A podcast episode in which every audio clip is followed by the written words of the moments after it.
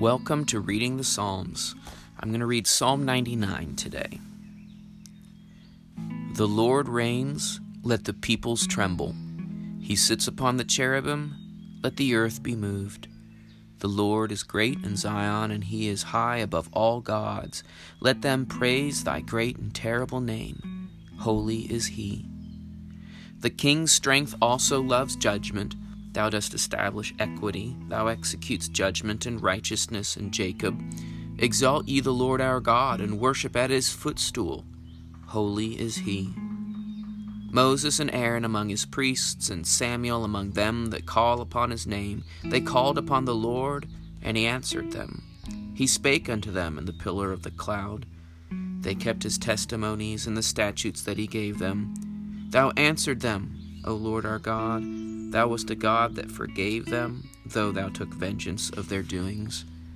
Exalt ye the Lord our God, and worship at his holy hill, for the Lord our God is holy. This psalm feels like instruction, whereas the previous psalm was the whole world celebrating in the joy of, of knowing who God is and what he is. This psalm is instruction for us all yes, for us all, but really uh, specifically written, I think, uh, for the king, directly to the king, the king of God's people. Verses 1 through 3 speaks of the Lord himself, holy is he, about his greatness, his reigning, his seat, uh, his, how high he is above all of us.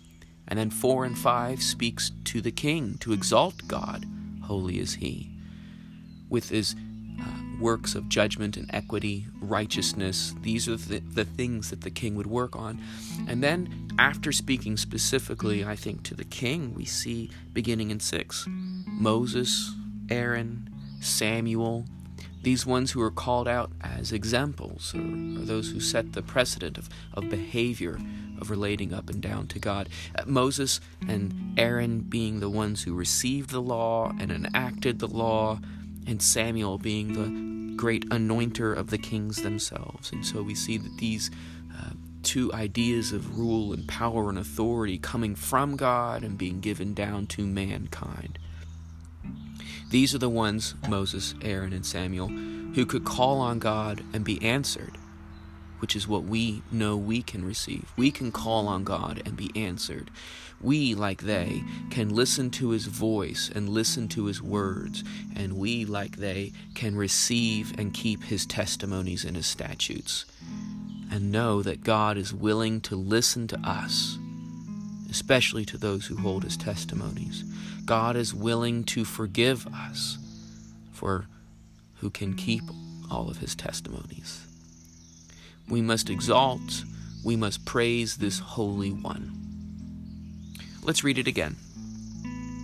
The Lord reigns, let the peoples tremble. He sits upon the cherubim, let the earth be moved. The Lord is great in Zion, and he is high above all God, peoples. Let them praise thy great and terrible name. Holy is he. The king's strength also loves judgment and does establish equity.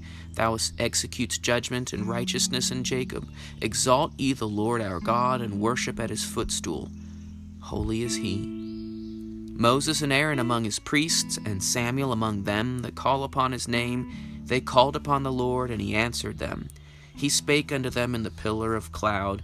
They kept his testimonies and the statute that he gave them. Thou answered them. O Lord our God, thou wast a God that forgave them, though thou took vengeance of their doings.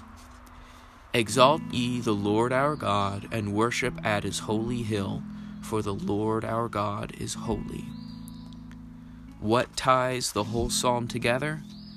Holy is he, holy is he, and at the close, the Lord our God is holy. This, the very separate uh, nature of God, the distance he has from the creation he made, is what makes this psalm so interesting because so much of the psalm is him sitting on his seat among the people, giving rules for the people so that they may relate up to him and be forgiven by him when they make mistakes.